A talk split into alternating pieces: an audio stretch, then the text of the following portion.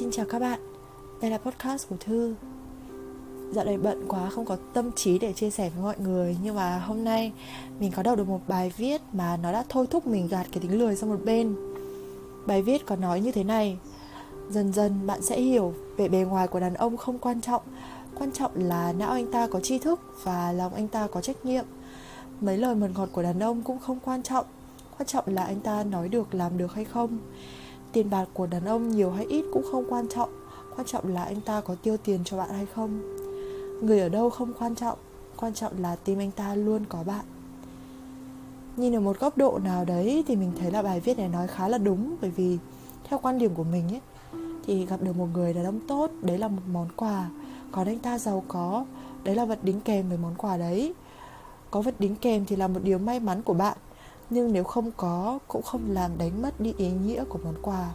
Bởi vì đã là vật đính kèm, thì giá trị của nó đâu thể bằng giá trị của món quà chính được, đúng không?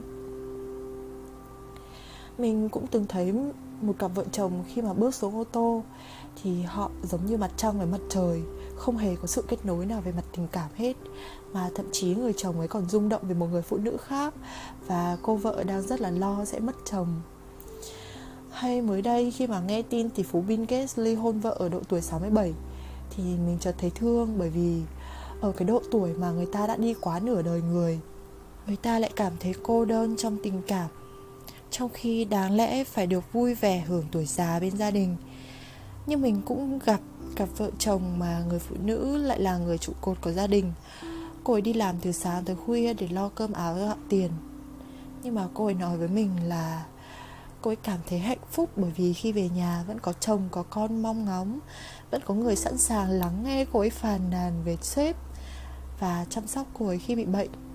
Chồng cô ấy thì cũng không muốn vợ mình phải khổ như vậy, nhưng chú ấy cũng đã góp vốn làm ăn mấy lần nhưng bị thất thoát nên cũng chẳng thành. Mình tin rằng đã là phụ nữ thì ai cũng muốn được che chở nhưng so với việc được đảm bảo về tài chính thì thực sự là mình vẫn muốn được che chở về mặt tình cảm hơn. Chúng mình luôn quan niệm là phụ nữ phải độc lập về tài chính mà. Vậy thì nếu không cần một người đàn ông giàu có, hãy chọn một người tử tế để yêu thương.